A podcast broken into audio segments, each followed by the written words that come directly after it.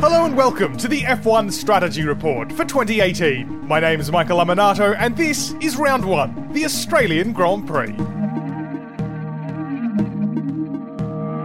As is fast becoming tradition for the first race of the season, Lewis Hamilton scored pole position but couldn't win the race, with Ferrari's Sebastian Vettel taking the spoils. But was Ferrari too strong, or did Mercedes lose Hamilton the Grand Prix?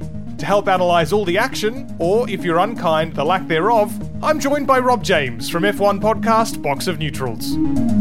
Rob, how are you doing? Yes, hello, Michael. Yes, the Australian representative, I guess. So hmm. it seems fitting Yes. to get someone with an Australian accent for this one. Unlike Mark Webber. or James Allen, even hmm. though he had a Channel 10 microphone. Yeah, the number of people who pretend they're Australian for the Australian Grand Prix doesn't get you any benefits, I can tell you that Yeah, much. why, why would anyone want to pretend to be Australian on the weekend with the Australian cricket team was oh, dear. turfed out in disgrace? Mm, no, you can guarantee. you. I mean, what would it have taken had Daniel Ricciardo, for Daniel Ricciardo to do this race to usurp the cricket team on the front page? Or just constantly cut turn 11 and 12. Straight line the chicane. Well, the Australian cricket team are cheating, so can I. It's good enough for them. It's good enough for me. It's the Australian way. Before we get too parochially Australian, this is still a Formula One Yep. uh, strategy podcast, of course, back for 2018. Formula One is back for 2018, and well. Based on this first race, we're perhaps not exactly sure how this season is going to pan out because Australia is a bit of an unusual race. We, I love how many times per year Formula One says that this track is atypical. Yes. Every track is almost atypical by the time we get to the end of the year.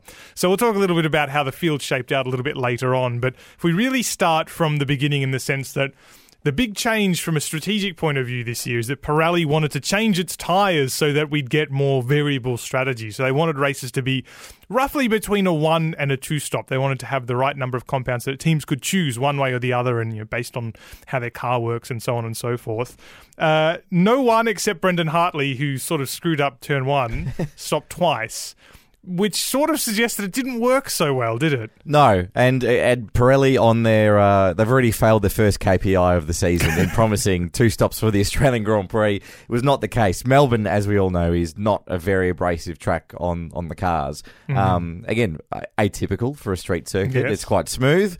Uh, it's quite leisurely. It's quite gentle on the cars. You know, the barriers aren't too close. It's not like a Singapore Mm-hmm. uh, kind of setup, but it, it it's that sort of permanent. It's like a permanent facility mixed with a street circuit. It's a bit of a hybrid um, track. So I I don't understand why we just didn't bring the softest of the softest of the softest compounds because I feel we've overcomplicated the tire situation. Of course, we have the Hypersoft now.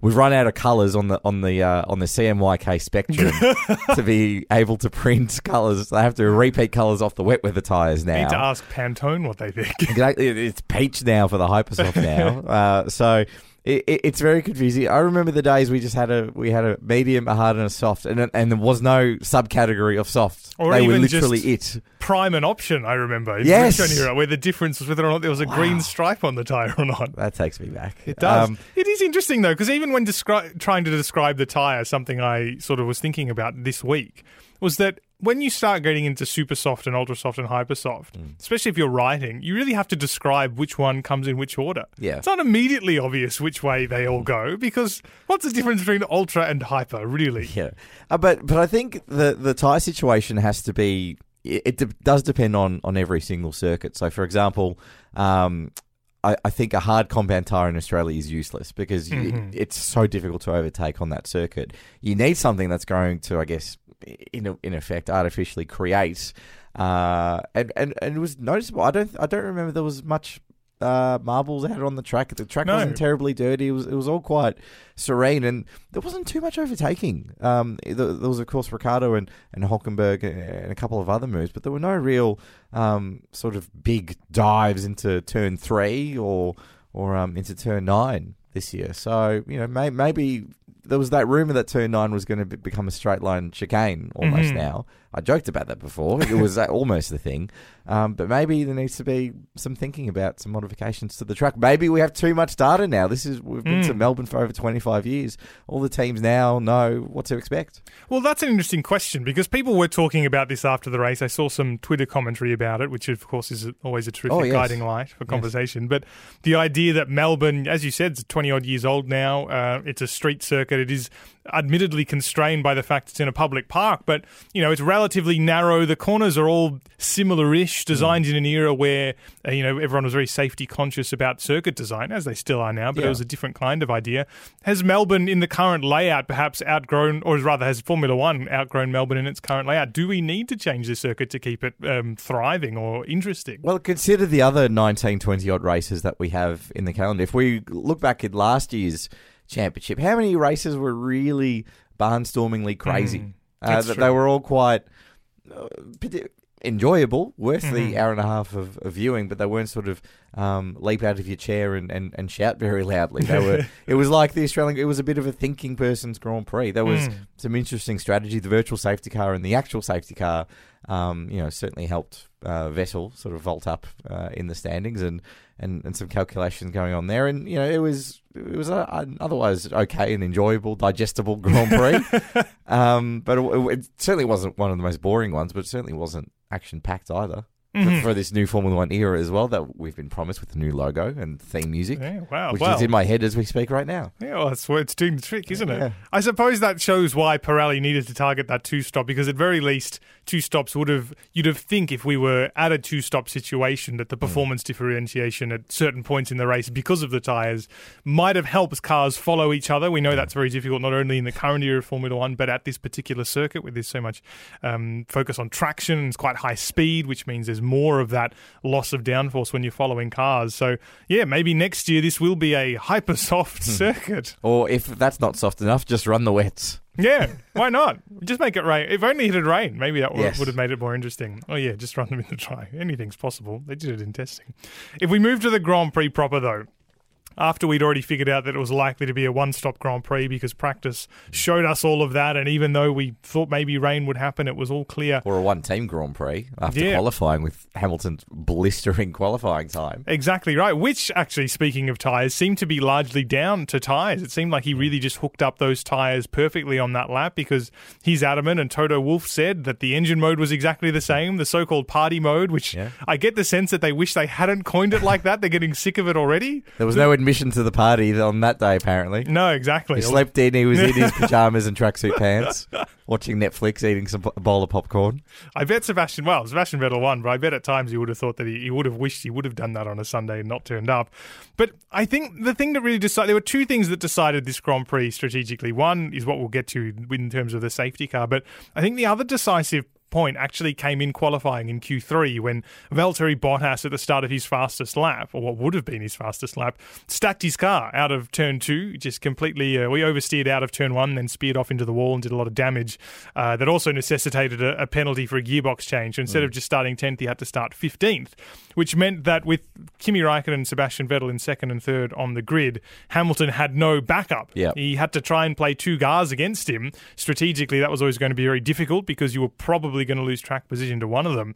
And I guess that shows, I mean, I didn't expect to have to be talking about Mercedes in this context. Normally we talk about Kimi Raikkonen letting the team down and being the slower car or the, the car that's off performance for a weekend. But it does show that the the second teammate is going to be important in this battle if these cars are closer, if overtaking's hard. Yeah, and don't mention that to Kimi Raikkonen because he was very confused as to who was uh, having the priority strategy um, in the Grand Prix. Of course, Kimi was almost took the lead at the at the start of the race and, and, and was running behind Hamilton in that first phase for, for much of the race. So I, I- think he's quite rightly a little bit aggrieved to have ended up uh, not on that top step of the podium because he could have just as easily ended up there. And what a story that would have Mm. been um, for the elder statesman of Formula One at the moment. Statesman's an unusual term to relate Kimi Raikkonen with, but we'll, the we'll at the that. Russian Grand Prix, isn't Yes. he? When he's sitting with Bernie Ecclestone usually.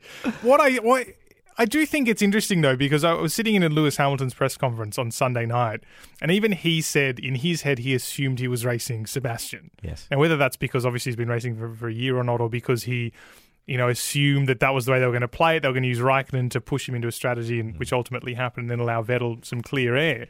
But we, if we can cast our minds back to Monaco, if we can be so conspiratorial as this, where it did seem like Ferrari chose to not allow Kimi Raikkonen to win that race uh, and instead gave it to Sebastian Vettel do you think that perhaps there was an opportunity here for Kimi Raikkonen to perhaps have won this race had it not be a situation where maybe Ferrari's Yeah. heart is in another place? and by stealth force them to back Kimi for a championship tilt, at least in this first um, Mm. portion of, of the season. Of course, it'll all change once we return to Europe. But so far, it's advantage Vettel. And to be honest, they're probably already thinking now this is Vettel's championship season. We have to put in all of our eggs into that one basket at the moment. Because if you think about the reality, Mercedes, in their heart of hearts, know it's Hamilton to back for the championship, not Bottas.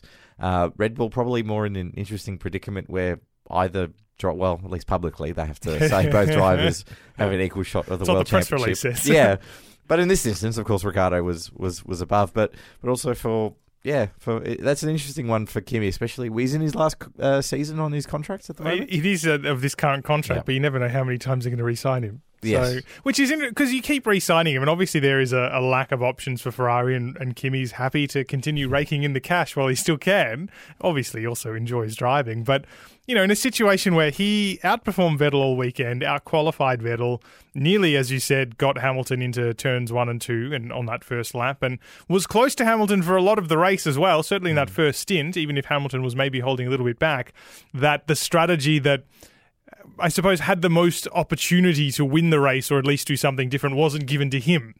And I, I, I just think that's something that's going to be interesting that will play out for the rest of the year. Correct, especially if Raikkonen has a few more good races up his Mm. sleeve as well. Uh, because, but it, it, it's almost not a case of oh, if Kimi Raikkonen wins, it's a little bit less of a glossy story for Ferrari. That would be an awesome story for Ferrari. The Mhm. oldest person on the grid wins the championship again after last winning it ten years ago. for the same, he's been, he even left to, to go to compete in another category Mm. came back to Formula One with Lotus, and then comes back to Ferrari and wins the damn thing again. So, and it, it's amazing, just the adoration people have for Kimi Raikkonen. He's still, for a, a man of very few words, still one of those. the people, the crowd was chanting his name. Uh, we ran onto the grid after the race, and just the love and affection people have Mhm. for Kimi Raikkonen when he doesn't dish it back. it is quite the bizarre. most one-sided It is. relationship. There's Lewis Hamilton every moment trying to connect with fans, And saying, "Oh, I love you it. all." Yeah, and old mate Kimi Raikkonen. Who knows that all you had to do was not turn up to things. And yeah, you'd be loved. sunglasses on the podium. Yeah, exactly. Uh, the, the double teaming is ultimately what got Lewis Hamilton, what lost him his lead. But I think the second critical point here was what Mercedes later admitted was a, a data error or an error with, as Toto Wolff said, the algorithms, which is a nice word you put in when you don't exactly know what happened because what does algorithm really mean in this context? But they miscalculated the time that he needed to be close to Vettel. Um, so obviously, after he'd stopped and Vettel hadn't, he was a certain amount of time behind Sebastian Vettel, and they miscalculated what I suppose is called the virtual safety car window or the safety car window. He was 11.6 seconds behind Vettel when that virtual safety car came out for the two broken down Haas's on the side of the road. And they said, that's fine. That should be perfect. And then when Vettel pitted and it wasn't perfect, they said, we don't know what's going on. These numbers are central to a strategy. They're your safety numbers. They're the numbers that you need to know because safety cars are triggered at mm. last minutes. And these are the things you need to keep in mind when there's a split strategy you're playing against, as was the case here with Ferrari. This seems like a really rookie error for Mercedes to have made. or the fact that they've gone they they've we've had the virtual safety car now for for a couple of years and for now to realize oh whoops we forgot to factor in the pit lane Mm. doesn't really count in the virtual safety car so if uh, yeah Vettel can go as quickly as he likes all the way through up until what that that the the end of that white line hmm um, and he could still still make the pass which which is eventually what happened it was only a matter of a couple of seconds difference Yeah, But it was very close. it was a difference but it was the difference between 25 to 18 points And it's just so strange because we associate Mercedes with nailing strategy calls, pit stops, No all that kind of stuff. Yeah, but I mean, it is beginning to look like because they haven't been so flawless in the last couple of years that in those three years where they were dominating, they were almost. Without realizing it, a little bit lacking in match fitness. I mean, we all remember what year was it in Monaco where they blew Lewis Hamilton's win there because they pulled him in for no reason and didn't bother to check the times. And I know that was a bit more of an unusual situation, but it's just a very strange error. It's one we'd normally associate with Ferrari. To be Yes. honest, if Ferrari done this, I would have said, "Well, of course they did." but for Mercedes to do it is extremely strange. Apparently, they've got one of the most sophisticated strategy machines in the business. They've also got uh, Mr. Vowles, who's one of the best strategists supposedly in the business. And I think this will really be one that, from that perspective, from that no stone unturned perspective that Mercedes really prides itself on, is going to hurt them because this one was Hamilton's in the bag, really. Yeah, and but as well on the flip side, I think it's it, it makes Mercedes even more dangerous for the rest of the season. You think about now, they will forensically look as to why on earth that happened. Um, where were the gaps in, in, in, in the research in, in getting the safety car in the virtual safety car strategy in the first place, and then seeing what other um, flaws they may have in their system, and just furthering improving and, and further improving that um, for the next race in a, in a couple of weeks. So uh, it is a blip, but Mhm. But but by no means this is the wheels are falling off. Have have Mercedes inherited a Ferrari virus circa 1992? Unless Ferrari's given them that virus, in which case, well, who knows? Could explain the algorithm malfunction. Let's talk about that safety car because that was ultimately decisive for a lot of other positions in this race.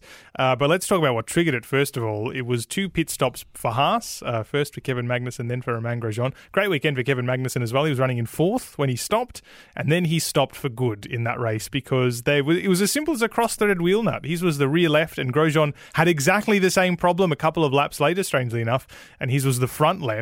Uh, Gunther Steiner, the principal of Haas, simply said that they weren't practiced enough, and you know it's it's it's hard to say because we saw the mechanics afterwards in the television pictures, didn't we? And they were Yeah. distraught. I mean, Yeah. they were in tears, some of them, and poor old Romain Grosjean had to go and comfort them. Yeah. But that's sort of that's bread and butter stuff to to not make that error, and it does show that. I mean, they're only a three year old team, and these mistakes they fall through the cracks. That's true, but but but a lot of those mechanics they would have cherry picked out of Renault. They would have out of Force India. A lot of those sort of That's true. midfield teams. So between them, there's a wealth of Formula One experience in there already. So again, it it, it may lead to questions as to what their routine is and and, and their procedures for um, practicing pit stops. I, I don't doubt that they already do that, and Mhm. there's no sort of history that Haas have ever stuffed up pit stops in the past before. This is a very unfortunate and very public error on their Mhm. behalf. But yet again, it, is like that old saying of you know, if someone stuffs something up, you want them actually to do that job again because you know they will not do it again. And if they do it, then they're just quite frankly incompetent for the job.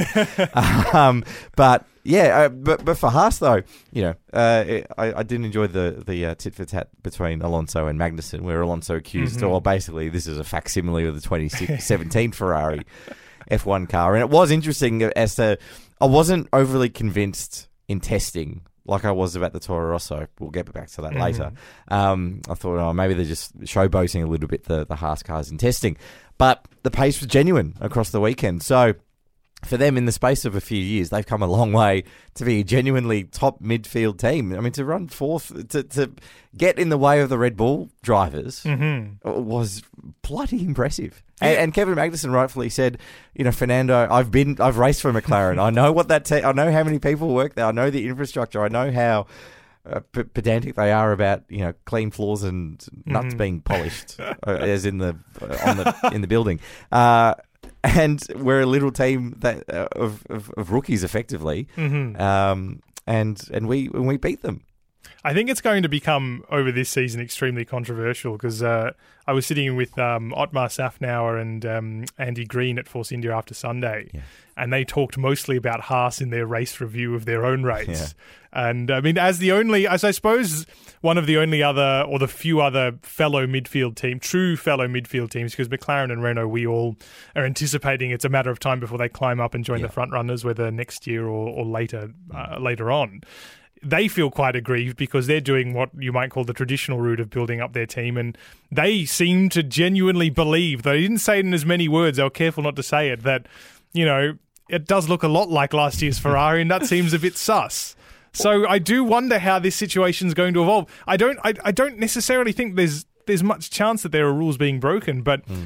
I, it does raise an interesting question. This is a little bit off topic, but the philosophy of you not having to build that much of the car to classify as a constructor, only Yeah. really the bodywork and and the survival cell, and then everything else you can just buy from Ferrari, for example, and mm. and you qualify as a constructor. Yeah, I, I've, I don't know how we get to this situation every few years. For example, before that, it was Toro Rosso and the Red Bull technology link where you know the 2007 and 8 cars looked exactly the same um, albeit powered by a different engine back then. Um, I think there was even the accusation that um, that Toyota about oh, 12 years ago or so the their 2003 car was almost a facsimile of, of the Ferrari of the previous year like they got some tracing paper out of the car well that car obviously does bloody well so if we trace it therefore Mm. ipso facto we'll have a a championship winning car. Uh, and what a saga that was for Toyota in the end. Um, but I don't know how we get to this situation. Every we close loopholes. There's always talk about customer cars, and, and Williams for some reason are always the, feverishly against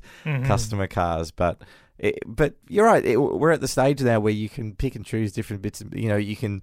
I think at one point the manual was you know it was, it was wind tunneled at McLaren, but it was powered by a Ferrari engine and a gearbox, and Mhm. you know, uh, so there's there's lots of mongrel cars out there that are power that are you know you can get something out of um, Mercedes, you can get something out of McLaren, you can get something out of Red Bull or Renault, um, but we we always find this situation. So what?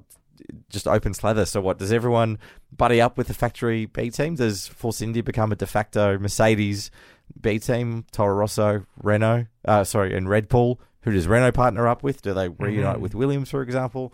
So you know, work it out, guys. Yeah. What do you want to be?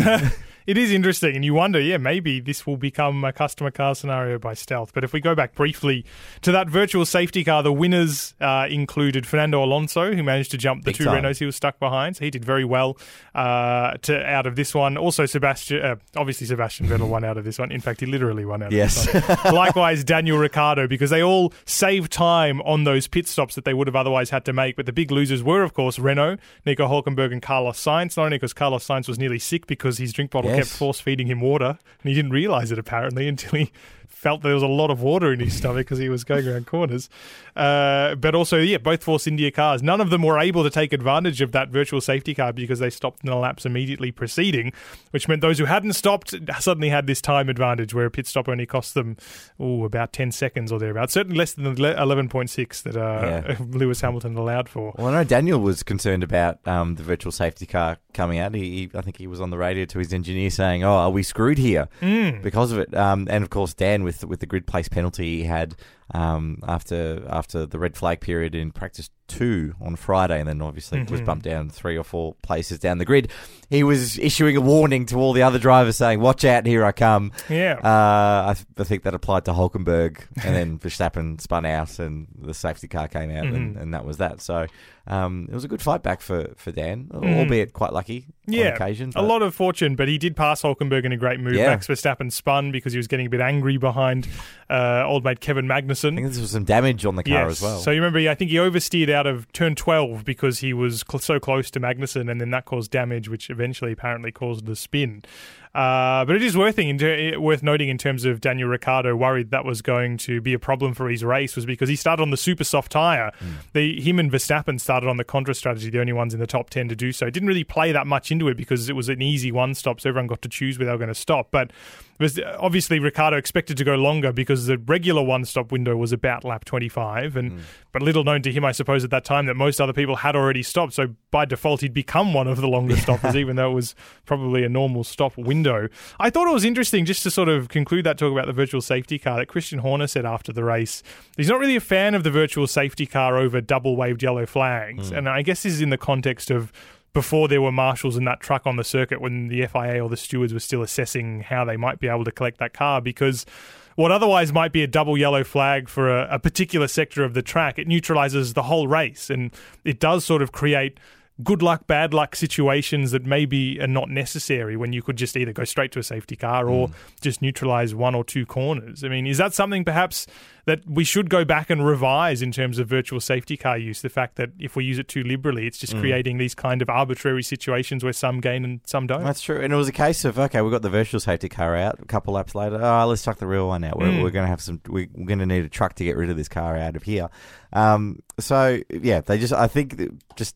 I'm not sure why they didn't bring out the safety car in the first place. It made a lot of sense because there was no immediate escape road Mhm. to, to wheel the car in and, and hide it.